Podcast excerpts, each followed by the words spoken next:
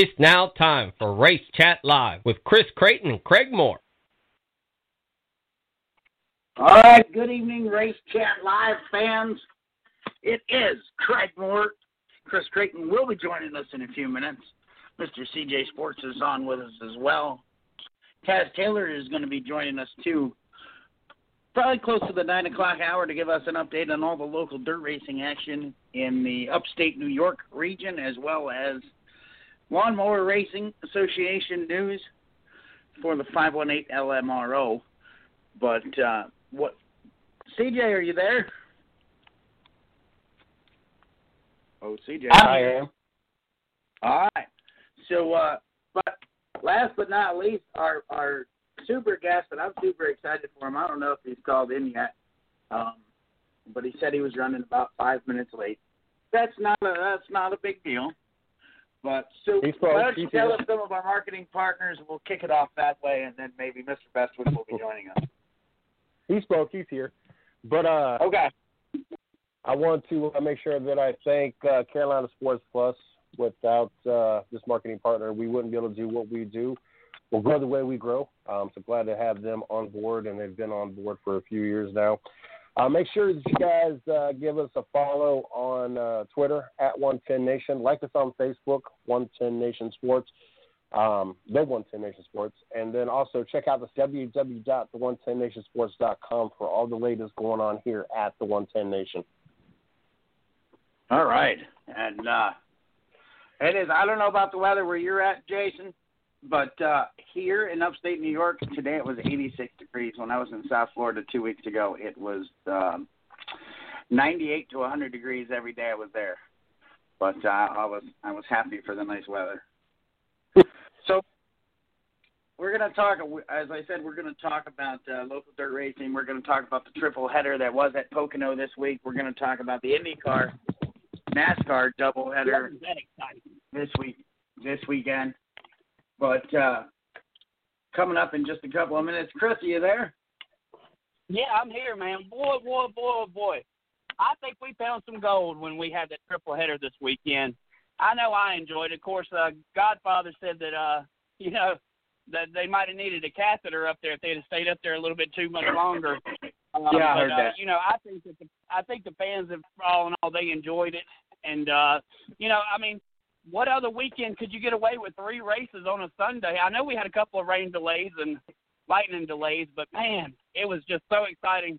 It felt like uh, it felt like we got to do Memorial Day over again. Yes, it did. And uh, I, of course, work on Sunday mornings. I work five to three at my at my day job, but uh, I was able to listen to a little bit of it, each one on break and on lunch. But uh, I was excited. I think at the end of the Xfinity race, that was uh, that was phenomenal. That was phenomenal.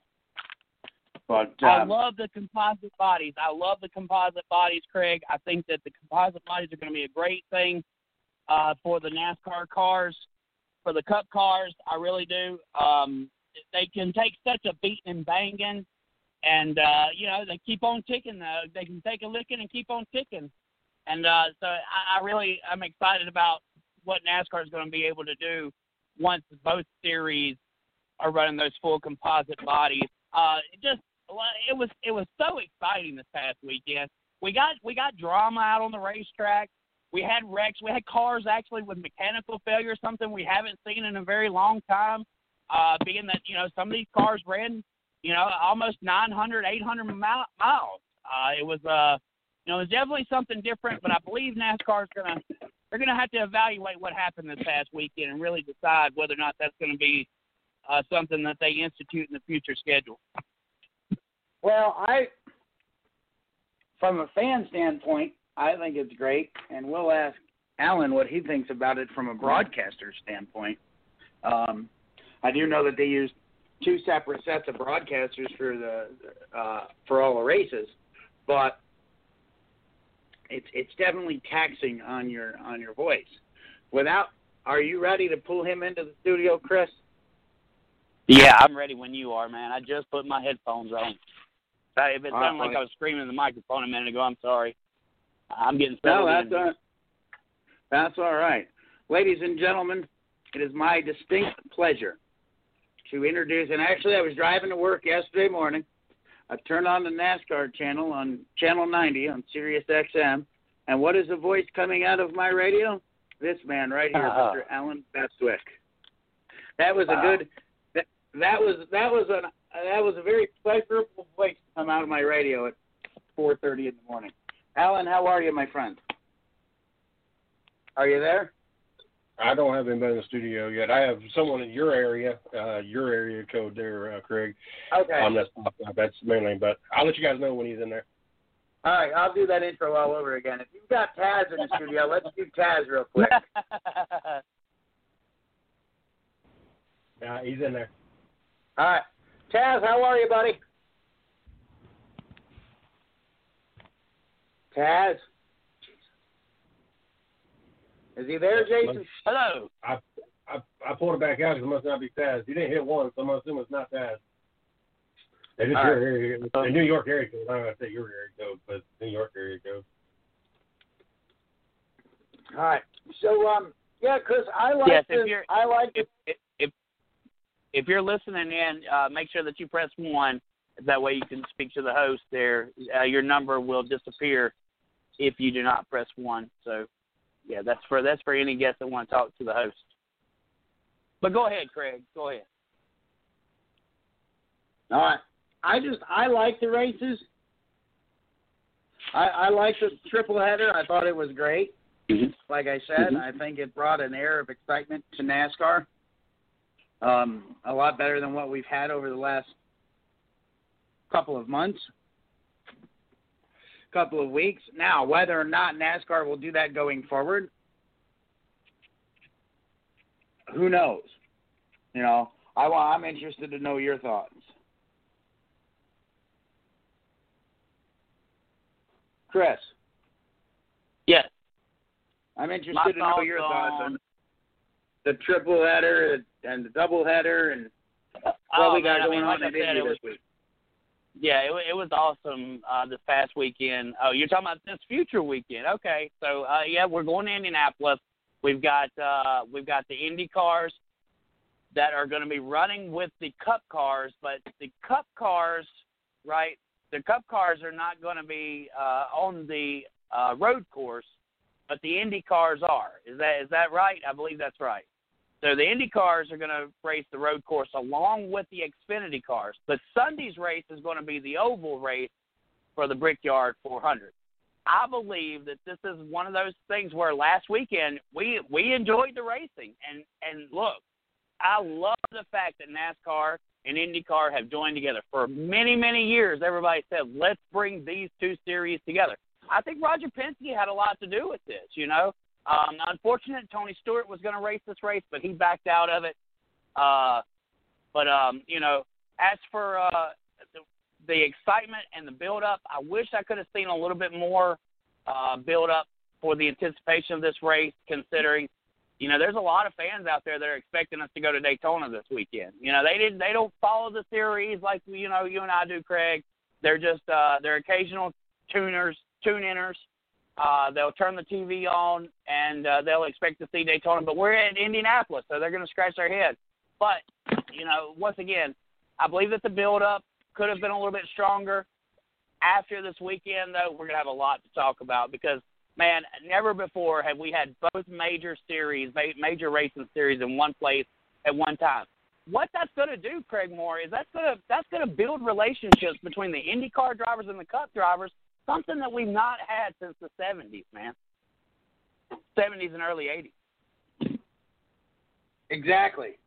And I think that once, and I, I've, I've heard this over and over again, once Jimmy's retired, done done racing NASCAR, he's going to test an Indy car, and I believe a Formula One car. So we could actually see him running, excuse me, Daytona next year, and maybe the Indy 500 if it all works out right. Well, Which I, I think- I think we got some good news here, man. I, I think our guest is here, Craig. Yes, he is. Yes, he is. All right, so let me do this intro again because he was not here. Yesterday morning, I'm driving into work. About four o'clock in the morning, I turn on, I turn on the radio. I got NASCAR on Sirius XM. I think it's 90. What's the voice coming out of my radio? None other than our guest tonight, Mr. Allen Bestwick. Allen, how are you, sir? Late, obviously. That's fine. I Wow. apologize That for that. That I've is got, uh, fine. I've got chill bumps. Uh, I mean, this is this is the exciting thing right here, man. Thank you, Mr. Allen Bestwick, for coming on. You have no idea. Uh, I think Craig and I both can can say that you know, uh, racing has been influenced in our lives by your voice. Just having you on the other line here. I think we should wait until the end to say this, but man, the moment I heard you key up, I got goosebumps. So I mean, it's it's a pleasure to have you on, sir. uh, it's a pleasure. It's been uh, it's been a magical ride for most all of it, and um, you know, I if I couldn't even I could take up every bit of airtime you have to tell you about the friends and the stories and the adventures and and so on. But uh, but it's just fun to to talk to race fans and talk racing and uh, and uh, share a little time. Well, That's great. I, I appreciate it. I appreciate it. When I told, when I spoke to Chris a few weeks ago after I contacted you via Facebook, because it was funny. You came up on people I may know, and I thought, you know what? I'm going to reach out to him. He may think I'm crazy.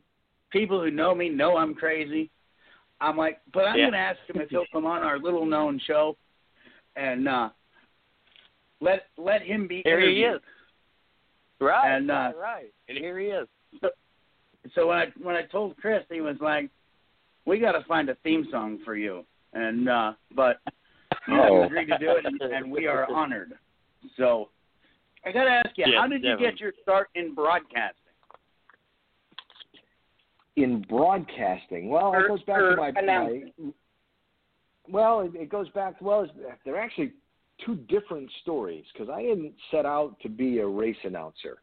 Um, I set out to be a broadcaster, and um, when I was uh, in high school, my public high school in Coventry, Rhode Island, had a, a teacher who was a, uh, a weekend radio disc jockey and had served on Armed Forces Radio, and he had a an idea to put a radio club together, and it started out as something that played music from a little studio built in the high school auditorium um, projection booth, if you can picture that, uh, through hard wires down to the students in the cafeteria eating lunch. Oh, and be- became an actual FM radio station. Uh, raised the money, uh, did the work in Washington D.C., the whole thing, all all from this this one teacher. And so when I was 16 years old, I started as a disc jockey at uh, my high school FM radio station and started doing the play-by-play for the football and basketball and baseball games. Uh, the only reason I didn't do the hockey games was because I was on the hockey team. that's a little hard.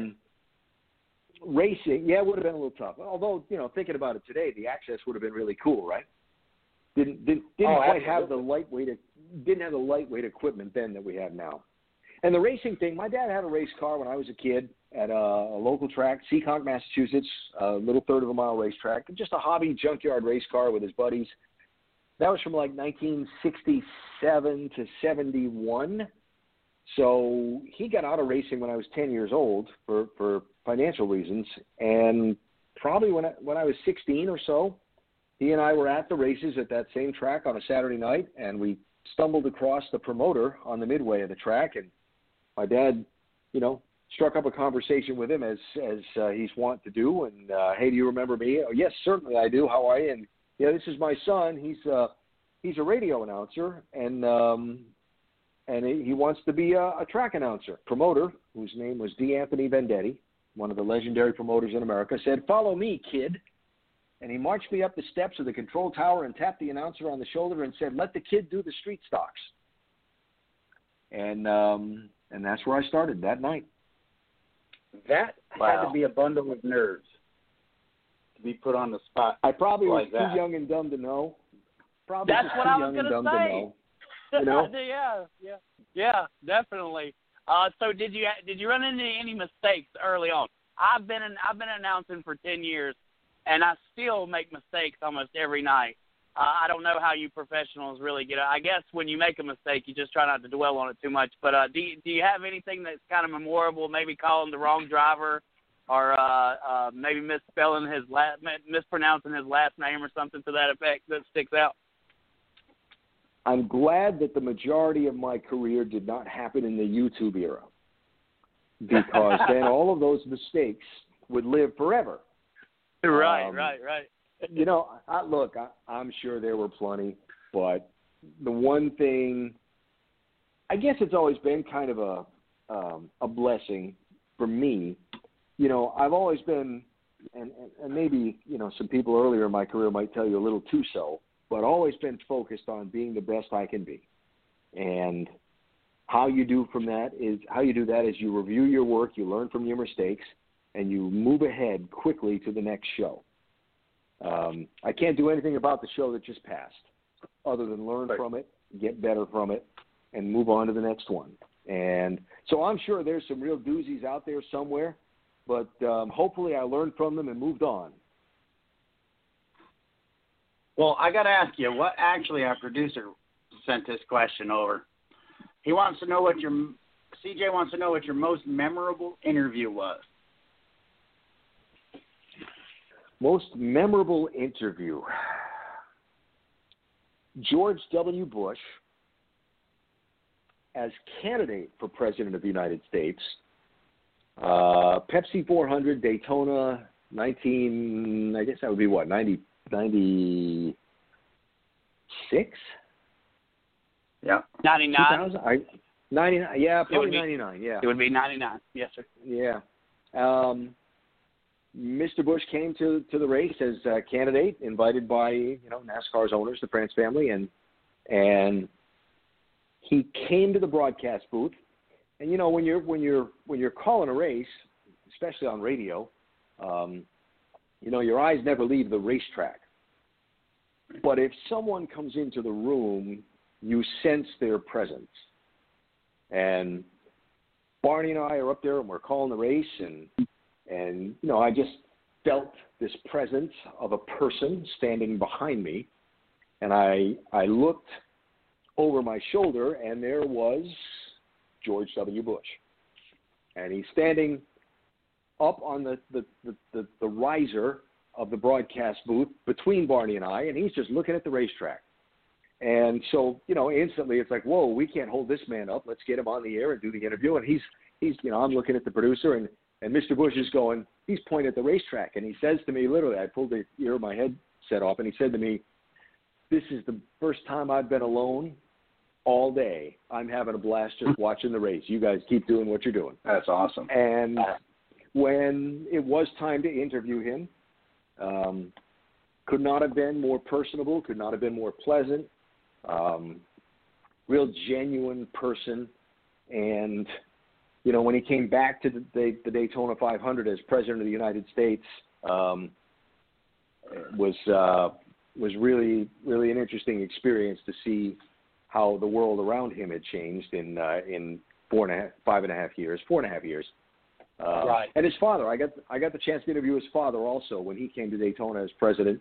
Uh, they did a pool interview, and um, and I got asked to do the interview. And uh, what a fascinating experience for a young kid from a small town who uh, talks on the radio about cars going around in circles to interview the president of the United States, surrounded by the Secret Service and the TV cameras and the handlers and, and the rest. And and um, Mr. Bush 41 could not have been a kinder, nicer individual to speak with and, and to spend just a few minutes with. Um, those are the two most memorable interviews of, of my career by far. That is that Uh, is awesome. Allen- Now you go ahead, Chris. Allen, this is this is Chris. Um, so like my most memorable moment of you being a commentator broadcaster, of course, would have to be lessons that he learned from his father. Uh, when Dale Earnhardt Jr. took the lead um, at the uh, Daytona race in 2000, 2001 into the July race. You were at that point in time, you were already a seasoned broadcaster. People knew who Allen Bestwick was, but when you come into the scene in 1986, around that area, you were a young a young guy, obviously 26 years old, 25 years old. How did you how did you how did you gel with the with the uh, older broadcasters? I mean, you were in the presence of people like Chris Economaki, uh, Barney Hall, Ned Jarrett. These were the people that had set the standard for you. In this day and age, we're so much about TV broadcasting, but those were the golden voices of radio. Tell us about how that worked out in the beginning years. Well, it's it's funny because where I grew up, you couldn't hear MRN at that time, um, and local racing was everything. Uh, my heroes as a kid, racing heroes, you know, the the the Cup guys were people that you saw a few times a year on CBS or on Wide World of Sports in those days, and the NASCAR modifieds with people like Bugsy Stevens and George Summers and Ron Bouchard and Geoff Bodine uh, those were the those were the racing heroes. Um, but as I got off into my broadcasting career, I ended up, um, you know, moving a little further south, and MRN became kind of a presence in my listening life, and had a sterling reputation for producing great broadcasts and and so on. And I got the opportunity to interview for a job, and um, a job that I ended up getting, and I went to work at MRN in a not on air role. I actually started in the business office. Um, didn't hmm. have anything to do with being on the air. Culture of the broadcasts, the the standard of quality set that was started by Ken Squire and passed to Barney Hall and passed right. to Mike Joy and Eli Gold and all the rest of us down the line. Um, right. The care that they brought to making sure they did a quality broadcast that respected the efforts of the competitors, the efforts of the promoters, and the desires of the fans. Um, if you paid attention in any kind of way um, you couldn't help but absorb that culture. Yeah, you hear sports oh teams gosh. talk about culture and that kind of thing. Well, MRN right. was was a culture, and absorbing that culture was uh, was just, I mean it was just a wonderful thing. You know, it just was a wonderful thing. The care that those people took about their broadcasts um, right. obviously had a, had a great impact on me. Well, and you've worked with Rusty Wallace, and obviously I've seen Rusty as a driver, and then I watched him as a broadcaster through ESPN. ESPN, but it's he he completely changed his style of broadcasting when he went to MRN, and he's he's he, it's like he become more affluent with what he was doing, and and so that makes uh, perfect sense what you're saying about the culture of MRN. And of course, Eli Gold. Uh, I live in Mississippi. I'm a big Alabama fan. Um, I can tell you stories of being a teenager listening to Eli Gold on the radio. Um, he just had a way of being able to talk to people. You always knew the graphics of every detail that you couldn't see through the radio, and that's something that to this day MRN still is is you know top dog, I believe, on how they broadcast because you can literally just close your eyes and watch the broadcast through your own imagination. Yes. Well, it's one of the great beauties of the medium of radio, right? When when you're on television, you can see the pictures. The challenge is to add to the pictures, uh, which requires a, a discipline all its own. On radio, you are the pictures and there's a great freedom that comes with broadcasting on the radio, uh, but it also, to do it right, requires great discipline.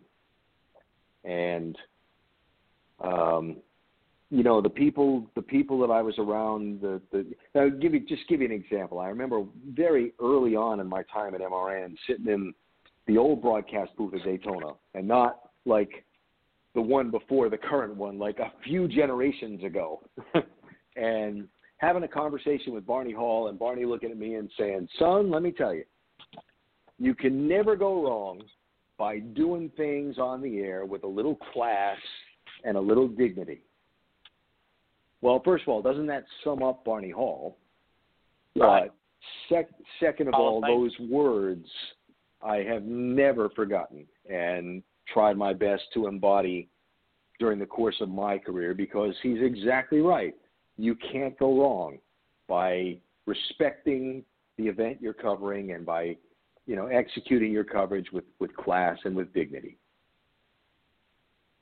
So you, you once again we, we're going to emphasize a little bit more on the culture of it. Uh, the Yankees, it's not the power hitters that beat you; it's the pinstripes. New England, the Patriots. It's how they it's it's how they play football that wins them the game. At MRN, they they practice that, and and each person and individual that's gone through there has adopted that and has been able to carry it to other to other places.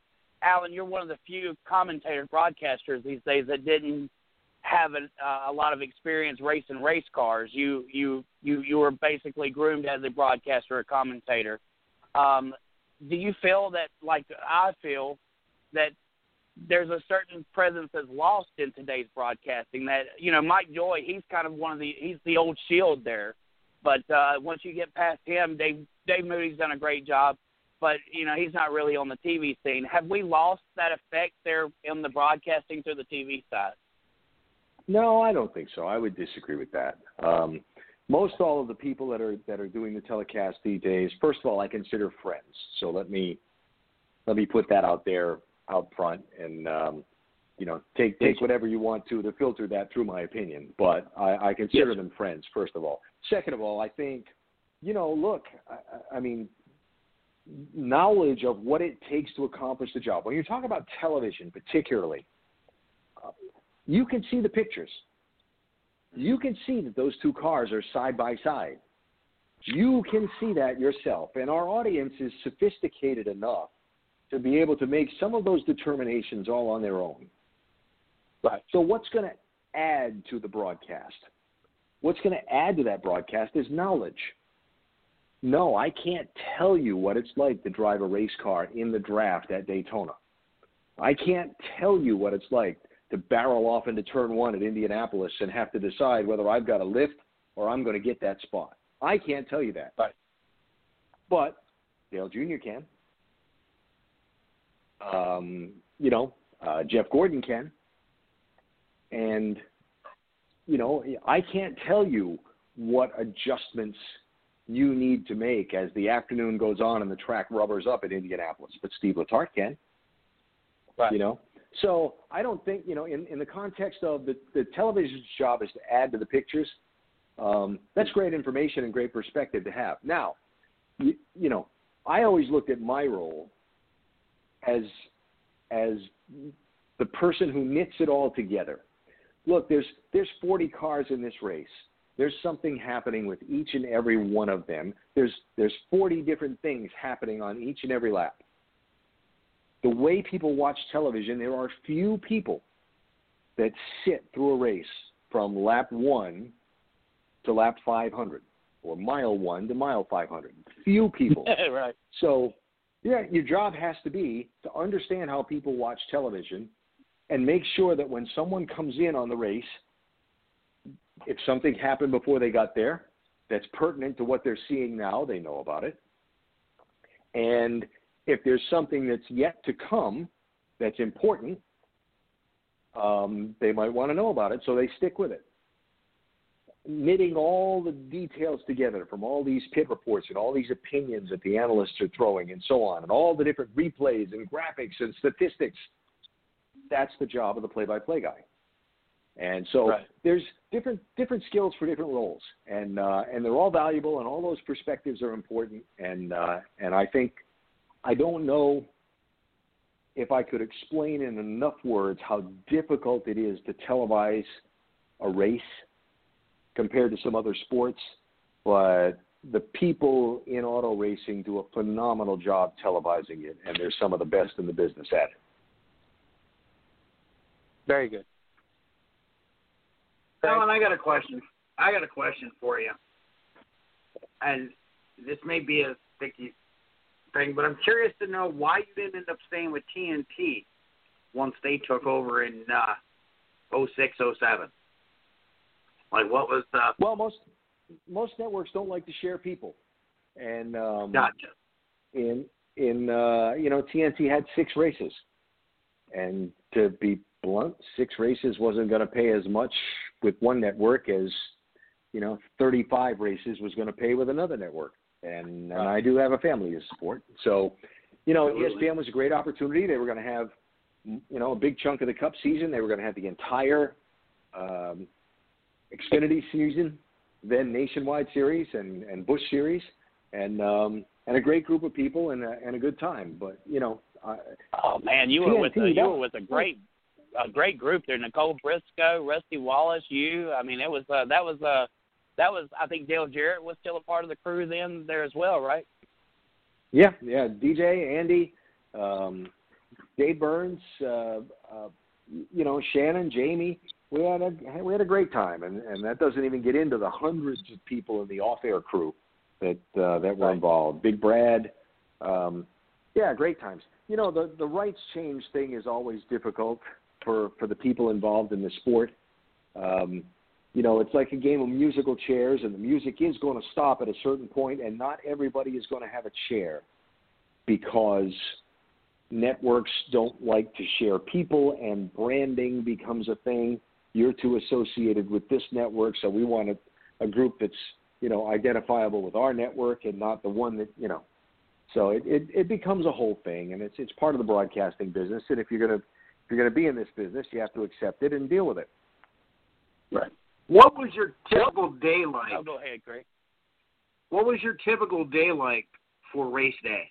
Like when did it start, time wise? What did it incur? Uh, it it it depends uh, a lot. Um, day race, night race, you know, so on. But you know, you, you don't you don't start preparing for a race broadcast on Sunday. Right. Um, it it pretty much is a seven day a week job, and you know you're always talking to people. You're always, you know, so in a typical week, for example, in the ESPN years, um, ESPN had a conference call Tuesday morning at 10. It takes television, tel- television production is time consuming and very labor intensive. And so we would have this conference call Tuesday mornings at 10 where the production group, the people that are going to produce the, the tape elements and the graphics and so on, they needed all your best ideas for that weekend's race and they needed them Tuesday morning at 10. So basically, Sunday on your way home from the race, or Monday as it might be, you're working on the next weekend's race already. Um, in the ESPN years, a lot of them, I, I did a show in Connecticut on Monday. So I literally, I would land in Hartford, Connecticut at midnight and uh, go to a hotel room and at one o'clock in the morning, send an email to the NASCAR Now producer for, with my notes for the the Monday show, so they could get their editors started working on that in the morning. And then Monday morning, I'd get up and I'd start to get my notes together for the next weekend's race, so I'd be prepared for the conference call. Then I'd go into the studios and do a show, and then I'd get in my car and drive a couple hours, you know, home. And um, that'd be Monday night. You get up Tuesday morning, you're on the conference call talking about the next week's race. Wow. And um, so the process is is relentless during the course of the season. Race day, um, usually up pretty early at the track in the garage area early. Um, you know, uh, it was um, an invaluable thing to me to make a, a circuit through the garage as frequently as possible. You always had your friends that were crew chiefs and crew members and so on, and you're talking to people, you're gathering intelligence. There's a, there's a point at which you have to leave the garage when you're not a pit reporter and um, head around to the, the, the booth. And um, there are rehearsals to be done and tape to look at and pre-race segments to be done for Sports Center and all these different things. And, and then you're on the air. Um, so race day started pretty early and ended pretty late. Um, and it was a never-ending process, uh, week after week of um, intelligence gathering and, and thought and you know, like I said, those, those tape and, and graphic elements, they don't happen by themselves. They're very labor intensive to produce. So you have to arm your people with those uh, to give them time to do the work to make them look right. Right. Definitely, definitely, definitely well above our pay scale uh, at, at the uh, at the 110 Nation Race Chat Live group. Um, Allen, let's talk real quick about uh, the the other endeavors that you've been able to dip into. Obviously, you've done a little acting. I found out. Uh, first of all, I thought that you were in the Days of Thunder movie. That you can confirm that that's not true, right? He, that is was not true. Herbie, I was? I was in Herbie. I was at Daytona working with MRN while they filmed Days of Thunder. So the office for MRN at that time was in the infield of the Speedway. So for days Right. and days and days, race cars were going around the racetrack, uh, filming the, the, the on-track scenes of that movie. And um, you know, at uh, at lunch at lunch break uh, from the business office at MRN, it wasn't hard to step outside and take a walk down pit road and see Tom Cruise and Nicole Kidman and and uh, and the rest of the crew out there doing their thing. And Harry Hogge. Um, but no, I was not in that movie. I, w- I was in Herbie, and uh, that was a, a very challenging role. They asked me to play myself. right. I remember that movie though. That's awesome. That's cool. Yeah.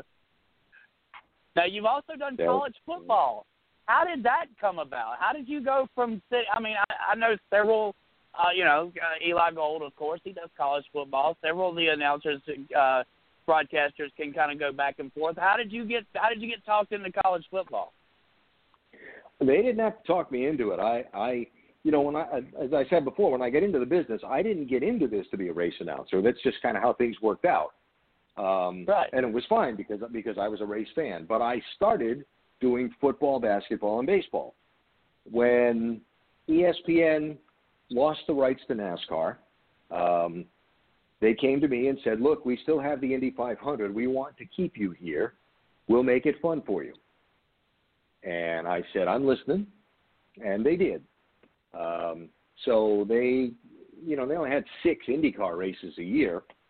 So to, uh, to keep me occupied and make it fun for me, um, they sent me off to do college football and college basketball and a little college hockey and uh, some Grand Slam Wow. tennis.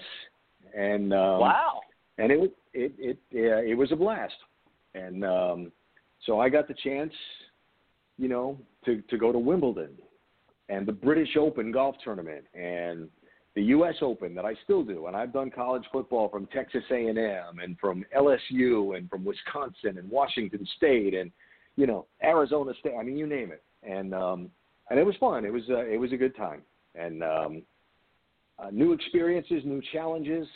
Um, you know, uh, it's it's funny because if you, if you work in NASCAR in the fall and you go in the garage on Saturday, people are talking about college football, the people that work in the sport, and on Sunday morning they're talking about what happened in college football.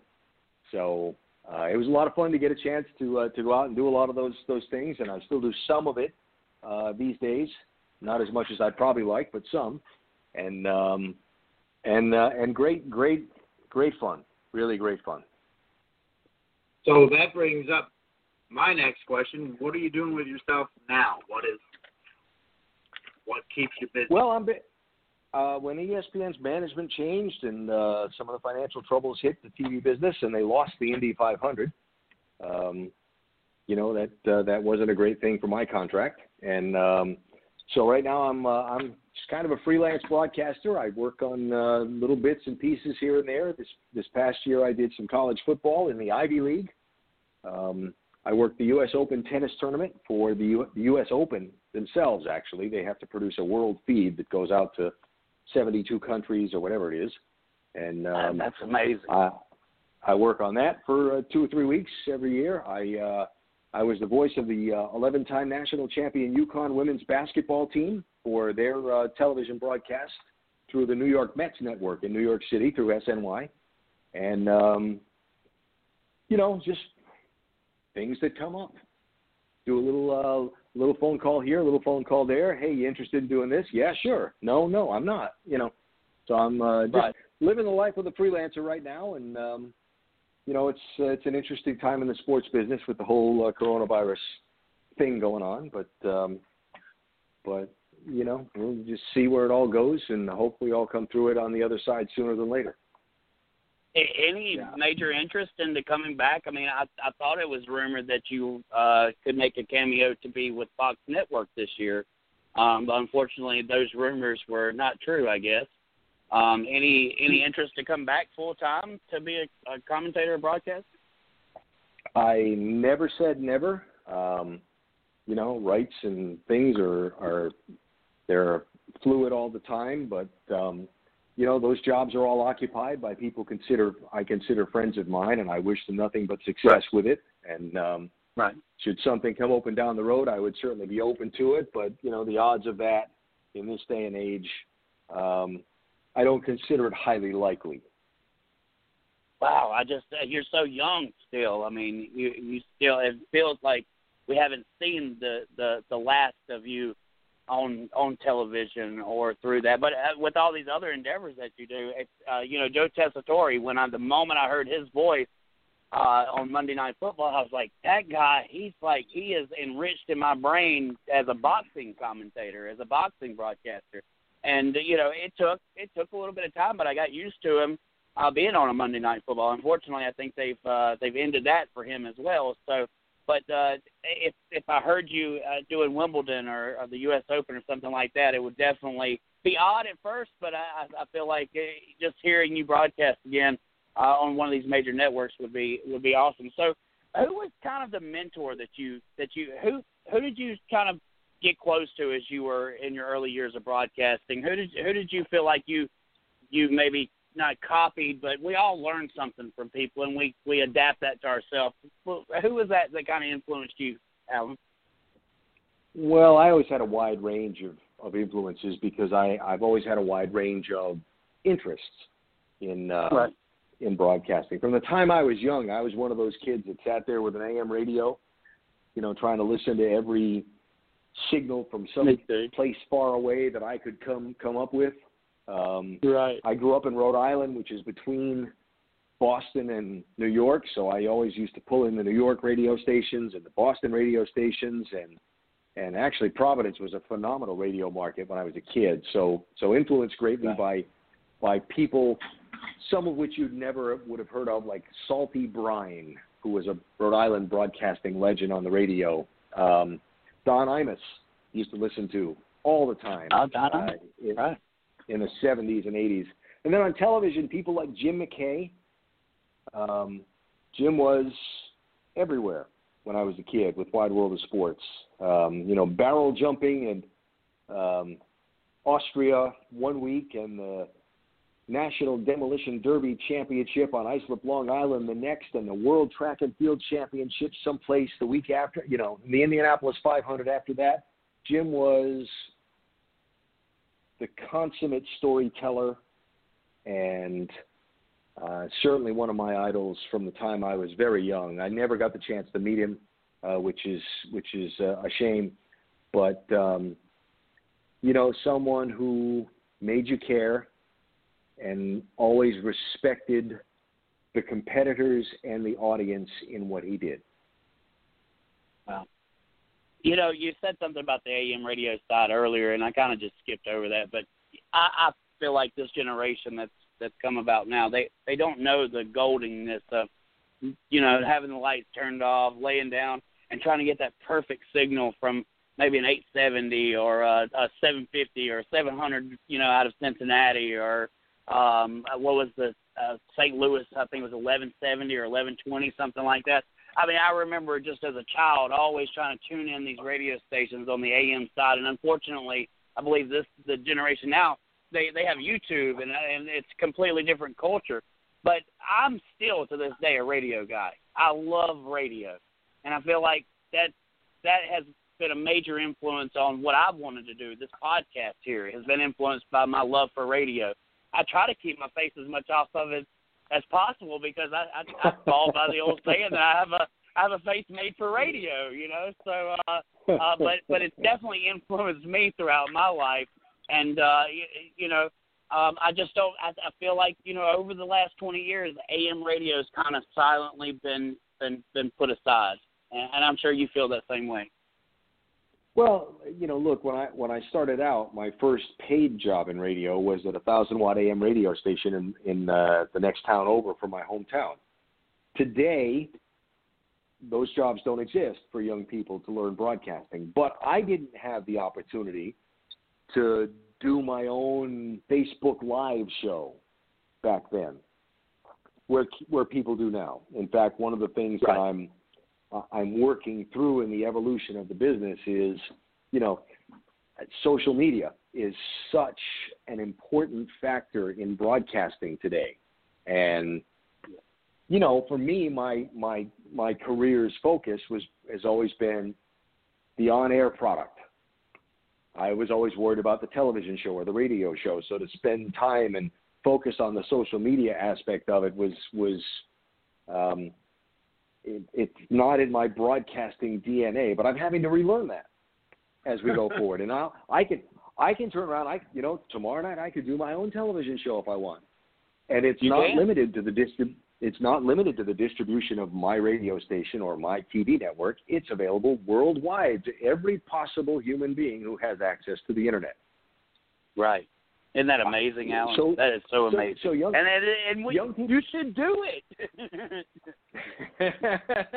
uh, don't think it's not being considered, but I'm having to learn a lot of things about that.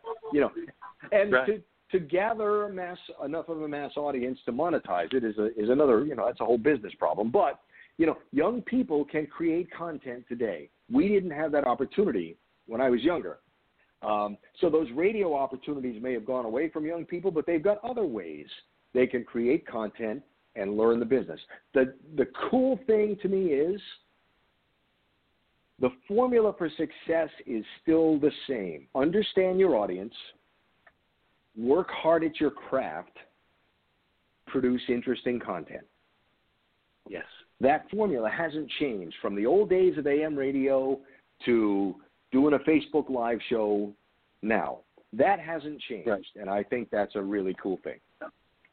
Yeah, I- I've heard that said so many times by Colin Cowherd, one of the uh, broadcasters these days, that that Yeah. you know has my ear. And you know, Colin says, "Look, there's a lot of sports out there to talk about, but I want to talk about what my people want to listen to, and that's about football, that's about basketball, and that's what we're going to talk about. You know, you don't get hockey scores on Colin Cowherd.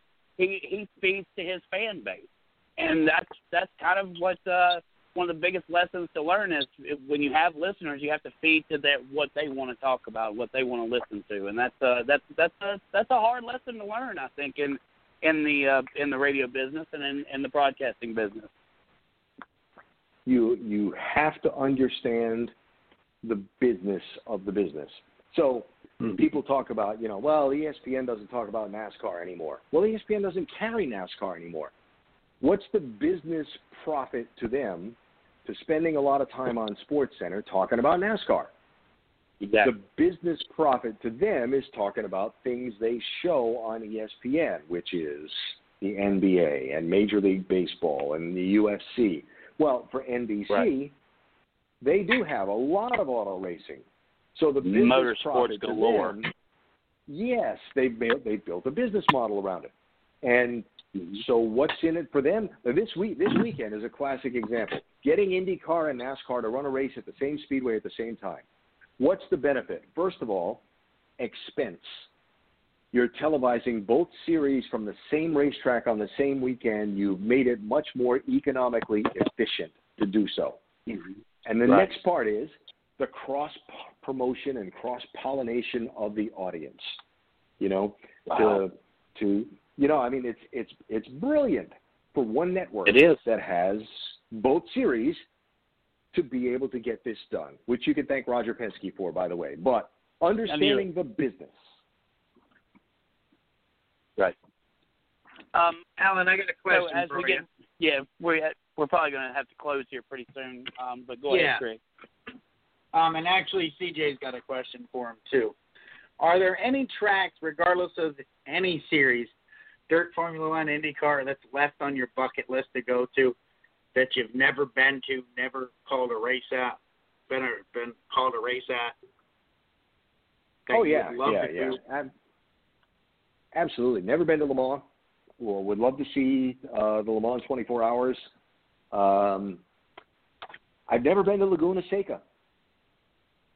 I, you know, just for whatever reason, I've never been to Laguna Seca over all the years. I've never been to Monaco. Um, Oh, I probably don't have enough. Me. I, I probably don't have enough money to go to Monaco. You know, well, well for, said. for Formula well One weekend. said. These guys, these guys, they don't do they don't do the F one in the in the sports cars the way that I do, Mr. Allen Bestwood. But I know exactly what you're saying, and I think everybody should know that you've got to have a lot of money if you're going to go to Monaco. Um, Brinks trucks full. Yes. yes. Hey, seriously, if you don't know about Monaco, that that that their their uh their general salary there is is uh, like Dubai. I mean, it it was Dubai before Dubai, obviously. So uh yeah, Monaco is a is a very very expensive place to live. Yeah, Mr. CJ Sports, let's bring it. Let's let's bring in our producer here who uh who uh makes all this happen for us. Mr. CJ Sports, uh, what question do you have for Mr. Allen Bestwick? You know, I've I've been blessed over the last handful of years to be able to go to probably about 10, 12 different tracks and about 50 events over the, that period of time and throughout the three different series. And I know what it's like to be at the track, be at the media center, be out there with the fans and everything else. My question was, I was hoping that maybe you're still very interactive with those that are calling the races and that are down there. I know Hannah Newhouse is with MRN. She's been on the show many times. Um, what what's the feeling like? What what is it like for them now? And we're talking about how things have changed. Well, with this whole social distancing, what's it like for them in the business now, having to do this with the microphone six feet out? And what is it like? The atmosphere like not having the fans there. Have you talked to anybody? What's what's the general census and how are they adjusting to it? Yeah, sure. I, I've been in touch with uh, with a few different people that have been involved. Look, it's strange, right? It's strange for the drivers. It's strange for the teams. It's strange for the officials. Um, the way the broadcasts are being produced is strange. I mean, this weekend, you know, NBC's announcers are going to be in the broadcast booth at Charlotte Motor Speedway calling the races from from Indianapolis. You know, um, so it's different. Look, I've I've I've done I did the Australian Open from Los Angeles. You know, tennis. So it's part of where the business is going. What they're going to lose is the personal relationships and the personal contact um, that that you develop by being on the road with people week after week after week. But look, it's a pandemic. This is a, you know, hopefully a once in a generation, a once in a lifetime thing. So we're all dealing with different things. You know, I went I went I saw a friend tonight who works in the restaurant business. This is a Thursday night and they had reservations for six, 16 people in their restaurant. Period. 16 people, not 16 tables, 16 people. They're suffering. It's a pandemic. It's going to be different. We just have to get through it, do what we need to do to take care of ourselves and our families and our friends and our communities, and we'll come out the other side of it and we'll start to, to get going again and, and eventually rebuild back to normal. Normal may change a little bit, but um, for now, you just, you know, you just make the best of it and you get on with it. But Allen, do you believe that NASCAR is really learning maybe a future of how to handle things and how to do things based off this pandemic? Pandemic, we've had Wednesday night racing and Martinsville under the lights. We've had a triple header at Pocono. There's been a lot of things that NASCAR's had to do different. Do you think some of that's actually going to fold over once this pandemic is over? And uh, does the business model go back to what it was, or do you see sufficient uh, efficient changes coming up in the in the future for for motor racing? in some ways, the pandemic opened the opportunity to make some changes that needed to be made. The the scheduling, the midweek shows, the just show up and race, um, brilliant, brilliantly taken advantage of opportunity by NASCAR and the race teams to try some things and establish um, here's what it can be, and let's get an idea of what it really does save us money wise and how it affects our competition. I can tell you, television of NASCAR will never be the same again. Um, Right. I had an I exec, I had an executive at one of the networks tell me you will never. I mean, we used to bring 178 people to Indianapolis to do the Indy 500. Right. You will never see 100 plus people on the TV crew at a racetrack again. And Right. I challenge you to notice the difference given the technology of today. So yeah, things, things have things have changed. New ideas have been learned. Hopefully, they're all employed for the betterment of the sport. But you know, included in that betterment is the economic health of the sport, which is important because things can't keep going the way they were. I, I never thought that I would say get rid of qualifying, get rid of practice, but I love it. I love the fact that these guys are backing these cars off the trailer. They're rolling through inspection, and then they're going out and racing. Not just one race in the same car, but two races. I mean, that to me is as exciting as four hours of practice and, and an hour and a half qualifying. I mean, I, I just I just can't get over how how awesome it is to know that these drivers. It shows that they are they are the best of the best. Because what other sport can you roll out of the, the back of a trailer and go out there and, and race for 500 miles and uh, you know not not miss it, not miss anything? You know, eh, I think a lot of people thought that these cars were going to crash into turn one as soon as the, the green flag jumped, and it didn't happen. And we've continuously done this new product, and it's worked. And so, eh, as for a fan, it's not as time consuming either because as a fan, a real fan, I'm talking a real fan, I didn't want to miss practice. I didn't want to miss qualifying. I wanted to watch every series that was on there, and it gives it gives the consumer a, a chance to say, "Hey, I can still have a life and sit down on Sunday and enjoy a race." It really does. It, it impacts our lives in so many different ways, and and I, I commend NASCAR for for going out in that extra mile you know, and, and and and creating this new product. You know, I'm not saying that football players can go play football without all the practice and the and the and the the the uh, uh, the the nourishing of their bodies and all that. They they can't just go out there and start playing football. They can't just go out there and start playing basketball. But our race car drivers, they prove they can back it off the trailer, go right out there and race for 500 miles. I believe that is absolutely the coolest thing in the world. I know that we're running out of time with you, Allen and uh, I, I do want to. I do have one last question. I, you talked about George W. Bush being your most memorable interview. I want to know that race that stands out, the race that you had just you when you think about your career. What is that one race where it's just everything was different, or it was just a special race? Give us that one, please. Too many to list. Um, I know a lot of know people think about Jr. that. one had to have been a Yeah. I, Yeah. I know a lot of people think about that one. There were a lot of reasons that was memorable. Obviously, the circumstances we were there under, the outcome. Um, it was the first race on NBC, um, you know, with that group, and uh, it was a special night. And obviously, it's something that I've become known for over the years, and I, I completely respect that. The Tony Stewart Carl Edwards Championship race at Homestead. Oh uh, wow. aw- awesome, amazing. Um, but you know, you, just about every, I, I've got enough stories to put in a book that'd be a thousand pages long, and they come from the very ordinary, you know, trip to some place you wouldn't think about to the most spectacular races on the planet. Um, You ride it, I'll They're all special. You write it, I'll buy you ride it, you ride I'm- it, buy it. I'm trying to. Um, believe me, I'm working on it, but it's it's, it's getting too thick. yes, but you know they're all they're all special and the thing that i just come back to the most over the years is the people along the way i've made so many wonderful friends and so many wonderful memories over the years that you can't i i couldn't ask for more you can't replace it Awesome.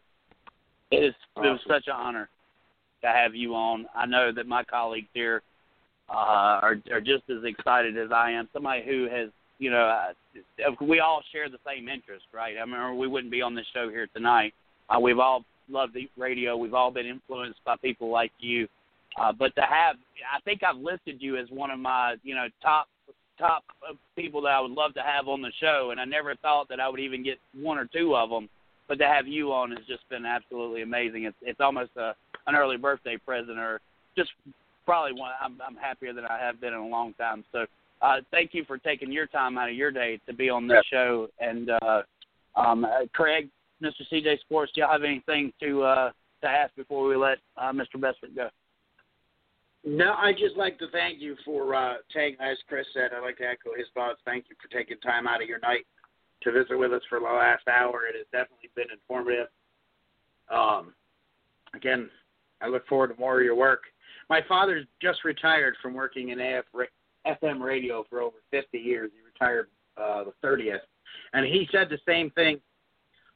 He said the same thing that you said when when trying to do his radio show, he tries to bring it alive. He doesn't. He didn't want to make it boring. He didn't want anybody to fall asleep. He had to find new ways to to keep his listeners every day.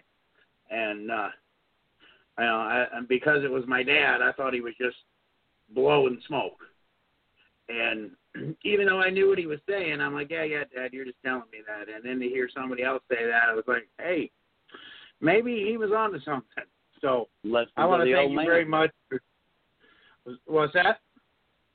Lessons from the old man. Absolutely, absolutely. So, uh, again, Mr. Bestwick, I want to thank you very much, and uh, thank your wife for allowing you to jump on here for, with us for the last hour. It has been an honor and Uh, Ben- privilege. Well, you're you're too kind. It's been fun, and uh, we all share something in common, which is a passion for for racing and for broadcasting. And uh, uh, you know, it's uh, it's been a great ride. Let's not stop now, right? No, no, we want Absolutely you not. back again, man.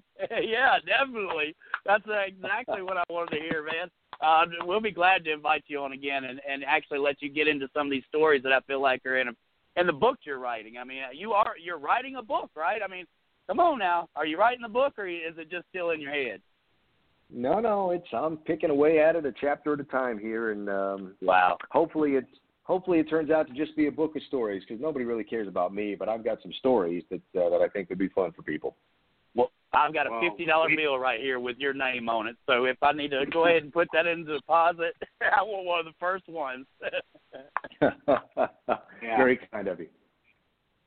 Again, thank you very much. Deeply appreciate it.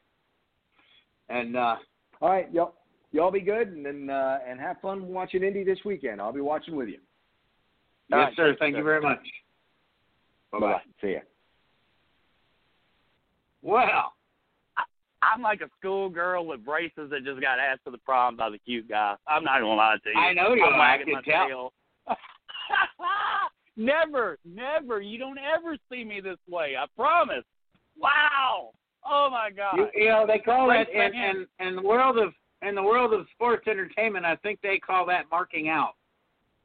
yeah. Yeah. When- wow. When you when oh you my gosh. when you meet your uh, when you meet your uh, uh, one of your radio here when you re- meet one of your uh, favorite people and uh, Oh my God. Yeah, I'm a fan. I mean, I'm a fan of this guy. I am. I mean, he he has influenced me.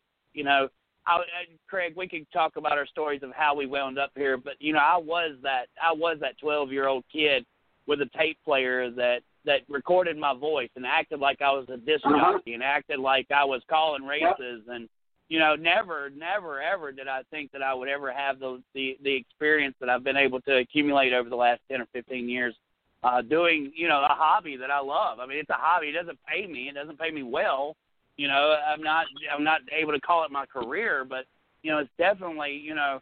But it started at that age, right? And it started with influences of Mr. Bestwick. It started with influences of Eli Gold and Ken Squier and Chris Economaki, and that you know those are you know those are the ones that have that have you know um uh, uh what was uh Joe Buck Joe Buck's dad not Joe Buck Joe Buck's father uh uh, uh Harry Caray you know those are the uh Bob Uecker oh my gosh I I I was watching Major League Baseball yesterday and realized that uh one of there's a scene there that and I use that phrase all the time and I'm like did that really come from Major League Baseball? Because I've used this phrase so many times and didn't even realize that I'd probably picked it up from that TV, you know, from from that from that movie. Uh, but uh, wow, I mean, it's just absolutely amazing to have one of your heroes, basically, you know, one of your uh, mentors, uh, come on to the show here and and then just give us an hour almost of solid gold, man. I mean, it's just uh, I'm ecstatic and to be right now. I- apologetic I- that he's and to be apologetic that he was five minutes late. Uh, oh yeah. he had Well- sent me a message about quarter of and said, "Craig, I'm going to be about five minutes late." And I said, "That's fine. I just need the last four of your, um, last four of your phone." But again, I couldn't. I was I was just sitting here, uh, listening to him, and we all have radio heroes. You know, growing up, mine was growing up, mine was Wolfman Jack. I remember listening to the Wolf Jack, and of course, my father, who's been, like I said, been in radio 51 plus years and just retired, and you know, and and as I was going through broadcasting school, my my instructor and, and people like that, you just sit there, you get to meet them, and you're like, like you said, you're a kid, you're a schoolgirl with braces. Well, you might be a schoolgirl, but I'm a schoolboy with braces and nerdy looking glasses. Um, and I mean, it's the same thing. Listening to him talk, I was sitting here in awe, just listening and, and glued on to every every single word. And you know, they say people have a radio voice, and people say that Yeah. about me, or say you change your. His voice is the same on the telephone than it than you hear and that you would see on television. So Right. you know, I, Right. again, I'm just really grateful that. Uh, authentic, authentic. Wow. Yeah, we we could probably uh, spend the next thirty minutes talking about how awesome that interview was. I do believe for oh that's the greatest interview ever on on Race Chat Live. That's the greatest interview ever on the One Ten Nation. Guys, I, it's just going to be hard to top this one. I mean, if, if we could get Sean Connery, if we could get Sean Connery in here, I, it may be it may be equal to just because that's another voice that I love to listen to. Uh, my name's Sean Connery.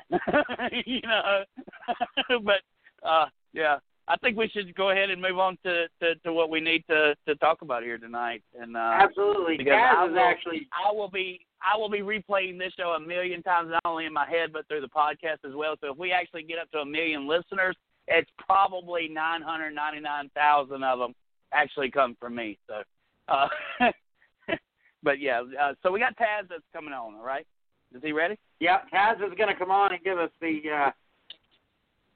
uh, uh, the local dirt update and what didn't happen at Fonda the other night, and what's happening down in Orange County tonight. I'm sure he's watching it on Dirt Track Digest television while we're on the air, and then what's going to happen in Fonda this week along local tracks. Taz, are you there? Sure I am. All right, buddy.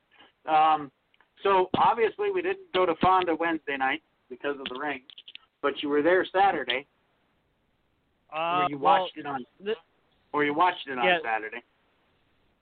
Yeah, for week, weekly rundown, uh, kind of quick before I release some news in terms of uh, what was supposed to happen last night at Fonda, and of course, uh, another news coming up for a local track around here. Um, we'll start with Friday night at Albany Saratoga. Uh, Jeff Melt Sr. picked up the street stock feature win over Al Relier, Zach Daniels, Paul Bramer, and Caleb Shepard. Uh, limited sportsman was Garrett Poland taking the win over Yule Cook, Taylor Watson, Tyler Rapp, Jared Powell. Pro stocks, Nick Stone does it again. Uh, he wins over Josh Coonrat, Luke Horning, Jason Melton, Dan Older. Uh, in the sportsman division, the hitman Tim Hartman Jr. gets the win over Brian Calabrese, Connor Cleveland, Robert Bublak, and Mike Coffey Jr. And in the modified, the it was Matt Money Matt Williamson taking up the win over Keith Black, Stewart Friesen, Matt DiLorenzo, and Anthony Perrego. Wait a minute, wait a minute, hold on. Hold on one second. You just said a name that where did he finish? Where did Mr. Freeze finish? Third at Albany Saratoga. Wow. Go ahead. Um, Sorry. Fonda. Nope, you're good. Um, Fonda, on the other hand, um, Stewart Friesen and Jessica Friesen were not at Fonda. They went to Orange County, and I don't have the results from uh, over there on Saturday. But for Fonda, uh, this will come to no surprise for Craig. But in the four-cylinder cruisers, Ken Hombeck picks up win number two of the 2020 season over Well, Dale Van? Allen. uh, Dale Van Allen second, John Napoli third, Zach McSpirit fourth, and Sean Hemstreet rounds out your top five. Street stocks, Luke Gan- Lou Ganzer, if I said that right, uh, picks up his first street stock win at Fonda and of the 2020 season over Dave Horning Sr., Jason Samroff, Mark Birch, and Josh Samroff. Al Relier, unfortunately, was disqualified. Um, I'm assuming either didn't make weight or something in post race tech uh, got him disqualified. So not sure what happened there. Pro stocks, Nick Stone goes two for two on the weekend, picking up the win over Jim Normoyle, Josh Coonrat, Kenny Gates, and Luke Horning. The limited sportsman, John Young, wins a huge bump, wins by a huge, and I don't, fans are going to say this is dirty or I don't know what they're going to think, but John Young just gets, holds off Brett Mortensen for his first ever win in the limited sportsman uh, division. Uh, Carter Gibbons finished in third. Dylan Eldred and Stephen Gray round out your top five. The sportsman at Fonda, Chad Edwards, says third time is the charm. Picks up the win after finishing second in the last two uh, races at Fonda. Kevin Chaffee, Jamike Soul, Tim Hartman Jr., Cody Clark round out the top five. In the modified, it was the Palmer Service Center number 76 of Jeff Hutzler picking up the feature win in his first ever win at Fonda in his legendary career. Um, he gets the win over Rocky Warner, Danny Barron, Matt DiLorenzo, and Josh Hohenforst. Now that shook up the point standings for the modifieds, being that Stewart Friesen was not there, and Stewart falls from first to fifth, and Rocky Warner is now your points leader going into this Saturday. Then at Glen Ridge on Sunday, it was Tucker O'Connor picking up his first ever sportsman win um, at Glen Ridge over Andrew Buff, Hunter Lapp, Cody Ox, and Scott McCoy. Pro Stocks, Bo Ballard picks up the win over Andy Graves, Luke Horning, Jay Fitzgerald, and Tanner Warner. Limited Sportsman Garrett Poland goes two for two on the weekend. Uh, Ken Allen picks up the Street Stock feature win. Uh, Josh Kane and Ray Young picked up the Mini Stock feature wins. Dan Ballard picked up the All Star Slingshot, and Sloan Cherko picked up the Junior Slingshot feature wins at Glen Ridge. Now, in terms of Fonda from Wednesday night, I was actually there. Um, that we waited out the rain. Me and my uh, buddy and his dad and brother were there last night, and we're looking at the radar. we're like, okay, it'll pass through after like maybe seven o'clock or something. Okay, and the intercom goes off and they're saying we hear the drivers meeting going at seven and we'll go from there. Then the intercom for the fans and there's a lot of speculation of are we wa- racing, are we not? And they said that we are now moved to Sunday, July 5th. That is right. Fonda is racing on 4th of July and on July 5th this weekend. So 4th of July will be weekly show, all classes. Fans are in the stands as long as you social distance and bring a mask. That is a mandatory of bringing your mask. Um, so weekly classes are there for Fonda this Saturday, along with the Mohawk Valley Vintage Dirt Modified Series for round two of their points racing action. And then Sunday is the Short Track Super Series um, that was supposed to race last night. They now for that one, they had 45 modified and 34 sportsmen signed in for the $10,000 modified 50 lap feature and the 25 lap $2,000 to win feature. All those guys are guaranteed uh, pit entry and race entry for Sunday. Fans who bought a ticket to get into the stands uh, last night on Wednesday are um, guaranteed free admission as long as they present their wristband that they bought on Wednesday. Um, if and of course, they're going to have any additional entries for racers to come in for the modifieds and sportsmen. Fans can still come in. It's twenty dollars for for the Sunday event. Seniors are eighteen dollars, and kids eleven under are free with pit admission being thirty five thirty dollars for members and thirty five dollars for non members. Gates opening at four, hot laps at six, racing is at seven. All right, Uh, I'm pro- still a little perplexed. Maybe you can help me understand Sure. because I'm not understanding this. We brought this up. Maybe this between you and I over the next seven days or whatever can figure this out. Why are we allowing fans at Fonda but not Glenridge? I think I think with Glenridge, their issue is how can we put fans in the stands by implying the guidelines given on top of how do we make money? And I think with I think with this year in terms of their card counts, they might bring in the fans and I think with how they're going, it I don't think and they don't have a drive-in option either. So I guess they may have a little bit of a difficulty in terms of what guidelines they can follow, which is probably why they can't have fans. Fonda, on the other hand, bigger facility, uh, different seating options. They have the drive, the drive-in for the infield. So, um, and of course, Deyo, um, being a big business guy, he's got to get his races in to make money, not and not only pay his drivers, but also pay for all his staff because he has a series and two tracks to run. Right. All right. Go ahead and continue with your uh, report if you've got anything else. I just had to get that off my chest before I forgot. Because, you know, That's okay. Um, Kroger Creek Race Park will open up for practice on July 11th from 11 a.m. to 8 p.m. with a $10 gate fee. And their first race for weekly action starts on July 18th.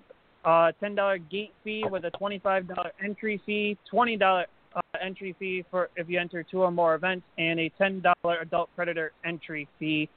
And they said starting probably around July 18th is when they'll release more of their weekly racing schedule in term and they race the 600 cc mods um, slingshot and a bunch of kart classes along with the 518 LMRO predator class that Luke Rakowski has uh, made and developed over his tenure of about a year year and a half I would say and then Dodge City opens up on July 10th for their racing card. Once they race their card, we're going to find out how they do. And uh, 518 LMRO and Dodge City will be in talks with how to put together a four to five uh, race schedule. Um, we're 518 LMRO is only racing uh, special shows in terms of Ron Bachman Memorial, um, Cancer Awareness Night, Service Men and Women and Vet uh, Combo Night, and probably throw in one or two other special events that is still in the works. Awesome, awesome. So you'll be at Fonda Saturday night. I was actually planning on going, but I ended up booking a uh, Fourth of July gig on Saturday last minute. So I'm like, well, let me go make some money. But you know, got to make the money to pay the bills. They don't pay themselves. That's right. And it's the first, and it's the first gig back in four months, so I'm super excited. I don't know if I'll remember how how to hook up my equipment, but I'll give it a whirl.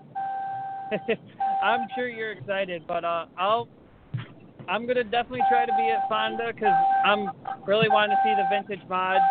I haven't seen them in about two years race, um, and then um, I'm definitely going Sunday since I was there Wednesday and got to work at five o'clock and head straight to the racetrack on Sunday to get ready to go for there. Nice. Well, maybe I'll go. Maybe I'll stop by Sunday. if you if you catch And me in the open grandstands, I'm not. If you catch me in the open grandstands, I'm not far from the concession stand, so you, you should be able to find me easy. Well, of course you're not far from the concession stand. I mean, I would I wouldn't be either. That's where all the pretty girls hang out. Of course, your your girl may not like that, but that's where all the pretty girls hang out. So, Tess, I want to thank you very much. You got anything else for us? Um, I think that's it. Um, one actually no. Follow me on Twitter at TNT Network 61. Um, I think CJ Sports is uh got me on there. Um, that's usually where I post a lot of the uh, race updates as far as usually Fonda goes. Um, Put this And guy on then- Race Chat Live. Put him on our on our site as well, man. Let's get this content shared. Because Taz, I'm gonna tell you Yeah. something. You make me you you make me feel like I'm no, not doing my job when I announce at a racetrack. You you just you're you do this awesome. Like it, it they say I don't take a breath because I run my mouth all the time. Man, you are informative. Man, I mean I know who these drivers are because you're coming on and you're telling us about them. And I think that's something that I'm missing right now. So you're actually you're you're you're you're, you're influencing me to want to give more information about our local track. It's uh, it's a lot to take in, but uh, as mu- as many people as I talk to over my course of uh, racing, it you get to know who the drivers are, where they race, and and of course with how Dale runs his stuff at Fonda and how he runs his short track series, it makes me uh, become more into it. And of course, um, talking with Luke and helping Luke out with what he does, it's definitely been an eye opener. Um, but a lot of what I do now wouldn't be the. Um, I don't know if they're going to be listening in or not, but I have to thank. Oh, big! Oh, a huge thank you to uh, Jacob and Sharon Cagle down in uh, South Carolina of NASCAR Low Teams. They're the ones that kind of help help me get started with in terms of media wise, and then from there it's been media plus track work and doing what I do. So it's been amazing, and I owe them a huge thank you for helping me open up doors, and here I am now. Yeah, you're doing a great job, and and I, maybe I need to maybe I need to send some information and let you do our let let you do our local stuff too. Uh, but uh, in all seriousness, uh, I told you last week I, I like what we've added here. I hope that you continue to come on and give us updates uh, because uh, you know Craig and I we have our strong points. I think that's probably not our very strong point. Uh, but but to have that interaction on this show is very important to the listeners, and I know there's a lot of people from up north that listen to it. We don't have so many people from the south because I'm not very well liked down here. Uh, but uh, they, I don't know they why. me the dirtiest. I'm not gonna lie. I mean, you know, uh, they call me the dirtiest voice in the south because probably because they don't like listening to me very much. But uh, on a great note, though, Taz, thank you for adding such an awesome thing to our show. Well, I appreciate you guys for uh, bringing me in, having me on, and uh, let me tell you, listening to Allen Bestwick for that interview, um, that was amazing, and uh, I think it's, I think between what you guys just told me now and listening to Allen Bestwick, I think there might be a new spark lit in me somewhere. love it. Well, look, I love it. I'm going to tell you guys my shortfall this past weekend. I uh, I was told to do a trivia question, and uh, so I, you know, they it was kind of like this quick thing. Hey, we need to get rid of some T-shirts. Here's uh, let's do some trivia. And they said, okay, so name the hometown that Jerry Inman was from. And I just looked at her and I was like, well, well, what was the hometown? They said, oh, Pontotoc, Mississippi. So I did the whole thing, and I was like, you know, we got a free T-shirt uh, for if you could tell us Mississippi Flyer where Jerry Inman was from. Well, I was told Pontotoc, Mississippi. Well, every, people in the crowd started saying this and that, and somebody was like Bruce, Mississippi. And I was like, no, not Bruce, Mississippi. It starts with a P. Pontotoc, Mississippi. All right, you're the winner. Well, I get on social media on Sunday morning, and people want told me that I didn't belong in racing, that I should be fired, and uh, uh, anybody that doesn't know where you know Jerry, the Hall of Famer Jerry Inman's from, that uh, they had no business being in the booth. So I I really took it hard this weekend, and uh, you know, I mean, it was a simple mistake. I, but I've always I've always felt like I should not say anything that I don't have personal knowledge about, and so uh, I didn't I didn't hold to that this past weekend, and I got called. And I, at first I was like, well, this you know this is what somebody else told me. Then I was like, you know what, Chris, just take the blame, take it for what it is. You know, you, you'll have plenty of time down the road to redeem yourself. But uh, you know, I mean, uh, that's kind of the, how I started out with Allen. I wanted to know had he made any big blunders like that. You know, and I didn't. I didn't come clean on what my blunder was. But if anybody's listening, trust me, y'all. I know where Jerry Inman's from now. I was clearly told on Sunday where Jerry Inman is from, and he's from Bruce, Mississippi, which is a hot skip and a jump from Pontotoc, Mississippi. But but for correction purposes, he was from Bruce, Mississippi, and I will never forget that because I was basically uh, shamed for for not knowing it. But that's that's that's a tough crowd out there, and so Taz, don't ever be discouraged because even I even I, after years and years of doing this, I still make mistakes all the time, and people still, you know, they when you make that mistake, people know. But hey, you know what? You got to you just got to keep on ticking, and uh, and you know, uh, move past all that. I'll be back in that booth again next Saturday, whether or not anybody wants to listen to me or not, and I'll try to be more knowledgeable and more prepared than I was this past weekend. And that's the that's the only thing I can pass on to somebody else. Yeah, hey, Chris. I, Yes. Hey, Chris. I want to, and I want to do this with your permission, but I want to add Taz as an administrator on the Race Chat Live page. Oh, so that way he can. Man. If you're good with that, Taz, I will add you when I get back to the house. I had to run something over to my daughter, but because uh, she forgot something at home she needed for work. I don't know how you do that, but she's lucky I love her at 9:30 at night. so, bottom of the show here, and uh, Taz, I hope that you'll join us again next week uh, as we come back on again. Uh, let's. I want to get everybody's picks for this weekend because it's something we kind of shied away from, and I think it's very important that we put predictions out.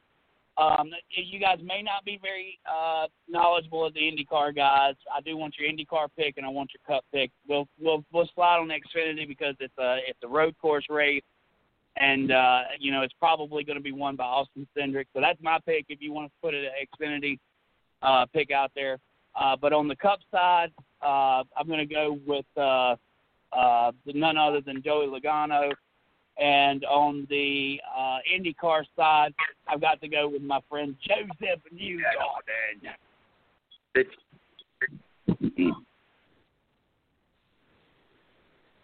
Oh boy, Hers, Taz? Um, you got First. IndyCar. I try to keep up with. Um, I'm gonna take. I'm gonna take a stab at it. Um, I'm gonna go with uh, Will Power for Indy. I, I don't care if he's good or bad. I know he's a top IndyCar driver, but I'm gonna go with Will Power on that one for Indy. Um, for Cup, Thank you. uh, Yeah. I'm gonna have to go with.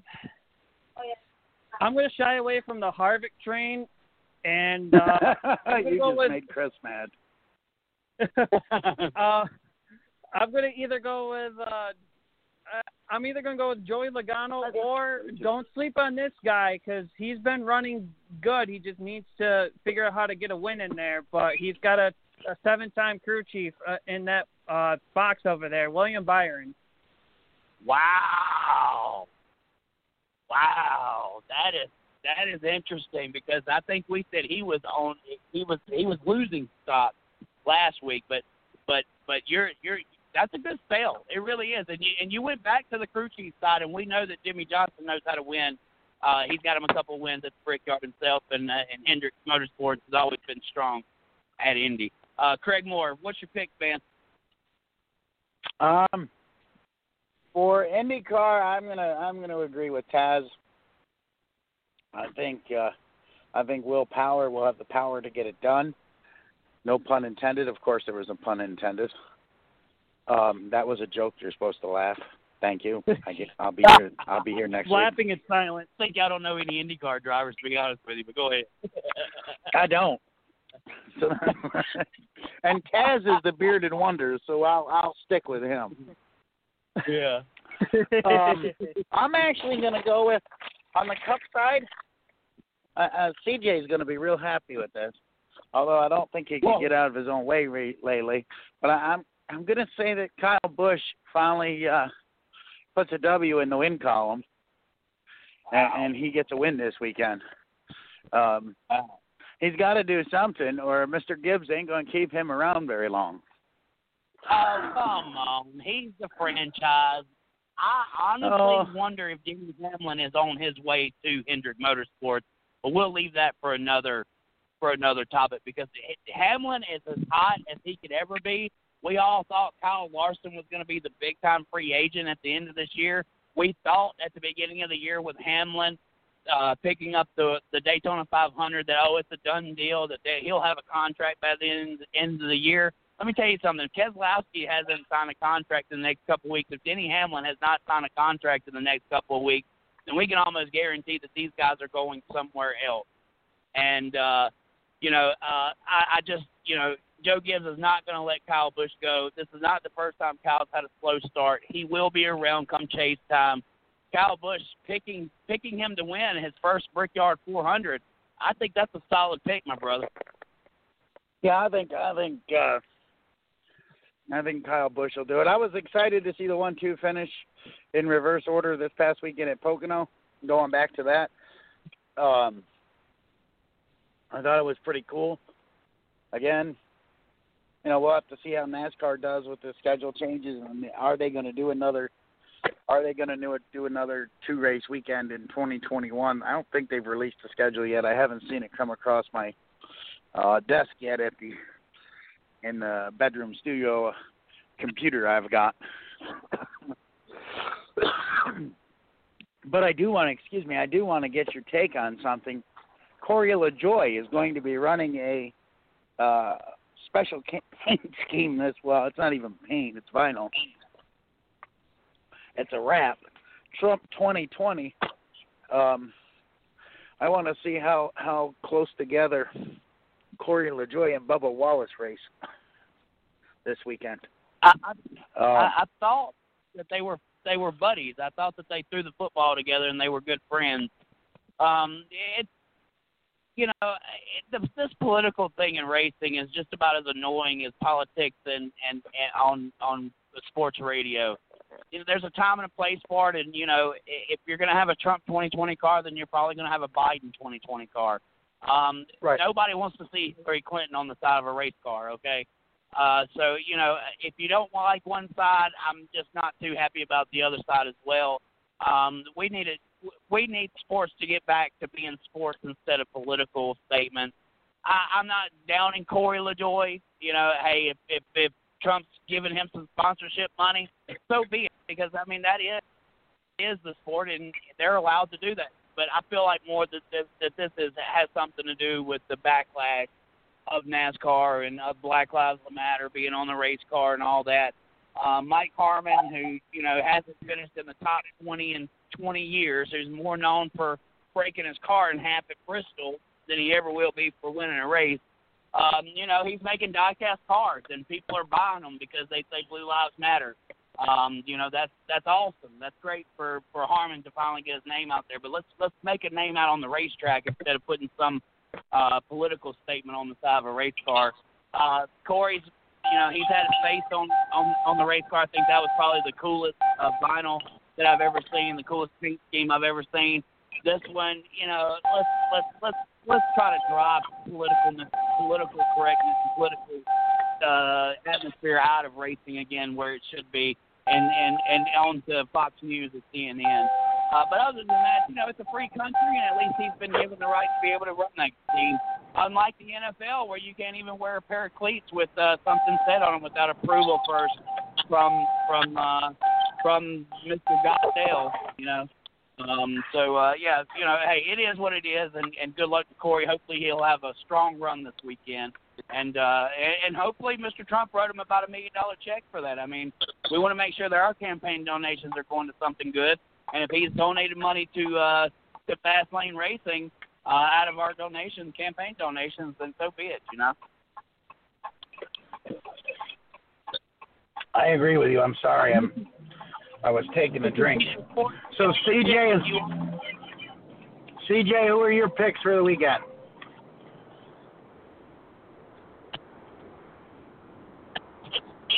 CJ. Um, ah, um, Xfinity Series. You were uh, supposed to be there. I was there. I just was muted. Uh, oh yeah, I was supposed to be there. Yeah, I guess. Um, got got disappointed about that. Still. That was gonna be my first trip to Indy, and uh, hell, I'm supposed to go to the zoo tomorrow. I don't even know if that's gonna happen. It depends if they start making everybody wear masks again. I'm going to go with Cedric for the uh, uh, Xfinity Series race. Um, I, I'll say Will Powers in Indy because I don't know any names in Indy no more. I don't keep up with Indy. Uh, once Danica left, uh, that was the only reason I even watched Indy. Um, so I, I don't keep up with that at all. The big win for NASCAR um, this weekend, Monster Cup. Um, we not make a big deal and brand into beat into the the ground Bubba Wallace. Uh, that name has been brought up more times in the last two weeks than we've talked about him in years. Um, and I, I, you, there's a bunch of there was a bunch of things that they screwed up on. It doesn't mean you force feed his name down our throats to try to smooth things over. Just let it bowl over. All this is eventually going to be in the past, and we're not going to care that NASCAR and, and Bubba Wallace and RPM all screwed up and uh, a garage full string is what they call the news. So everybody's going to get over that. But it doesn't. Everything doesn't have to be about Bubba Wallace all weekend long, every weekend until this happens. Just Okay, so let it who's your naturally pick? happen. My pick, accomplished, of course. All right, so we're both going to be wrong, CJ. You're right? Good pick. Good pick. I like y'all's pick. You know, I mean, you know, I'm on that Logano bus right now. I think this is a a, a good year for him. Uh, the Penske cars are strong, of course, everybody's waiting to see what's wrong with Kyle Busch and, and how to how how to put all that aside, then go out this weekend and uh, and put a ass whipping on the field. But uh, we want to thank all the listeners for listening in this, uh, to this awesome episode that we've had of Race Chat Live. Of course, you know, if you listen to the podcast, download it, share it. Uh, if you know, if, if this wasn't entertaining to our to our listeners, I don't know what else we could do because uh, definitely uh, Allen Bestwick was a lot more entertaining than me and Craig could ever be.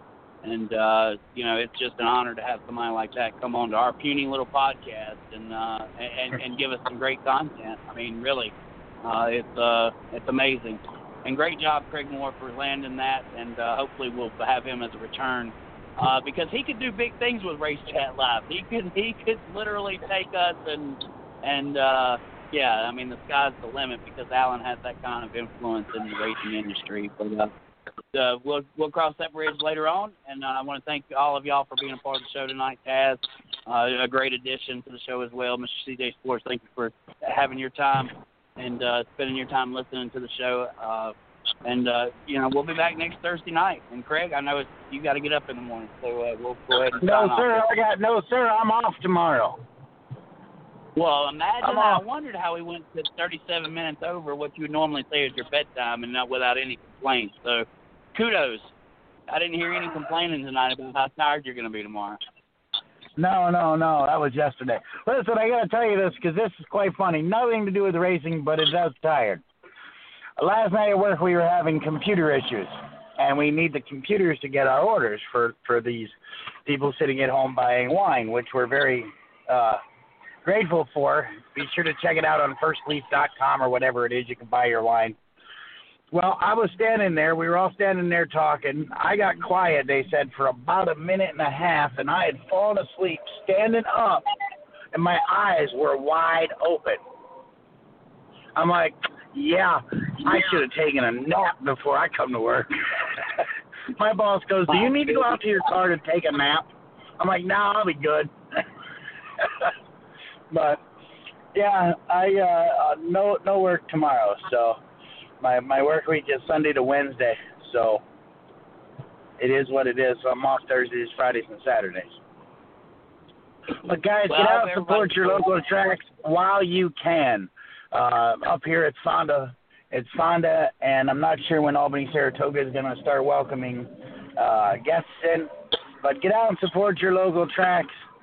Um, it's important to do that you see one of your local drivers in the store, go on up and tell them. And I know we see him quite a bit. I see Rocky Warner, who I'm going to reach out to and try to get him on in the next couple of weeks. Um, maybe I'll do that in for two weeks.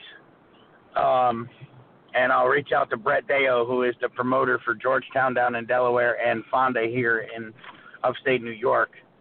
And eh, you see them, tell them how much you appreciate what they do, and and it's it makes them feel good. It makes them feel like uh, they are an important part of your life.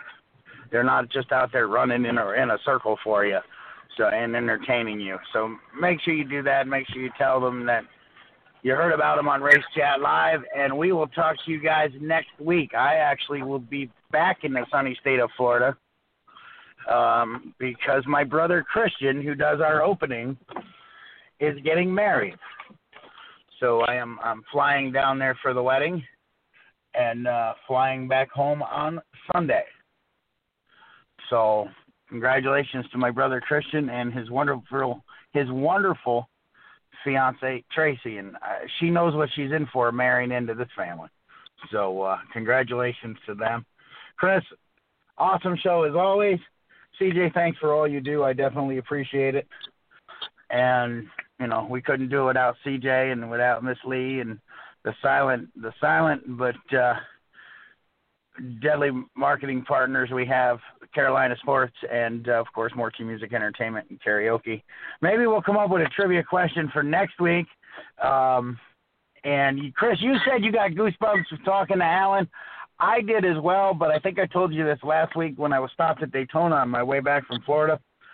I got goosebumps. I ended up stopping on the back near the backstretch in turn uh, four, and I didn't realize it, and the hair stood up on my arms, and then I looked up and I realized where I was at. And if you could take a guess where I'm at, I'll send you a T-shirt where I where I got the goosebumps. I'll send you the T-shirt. Awesome. It was right around the area that Earnhardt got killed in. I don't know what made me stop there. I was just trying to get my my bearings as to the track, and then I realized where I was at, and I was like, "Wow!" But that place is a monster. We're gonna hopefully we'll be able to get tickets, and racing will be uh, racing will be uh, NASCAR will be allowing fans in the stands full capacity because uh, Zach wants to take me for a race for my 50th. So that's all I got, man. Just get out and do. Just get out and uh, take care of yourself. Spend some time with your family. Have a safe and wonderful Fourth Fourth of July. I know here in New York there are no fireworks uh, except for the ones in our local city, and they've been going off since about 7:30. So, but I want to thank you guys, and we will talk to you next week. Yeah, no doubt. Thank y'all for being part of the show. Good night. Good night, everybody.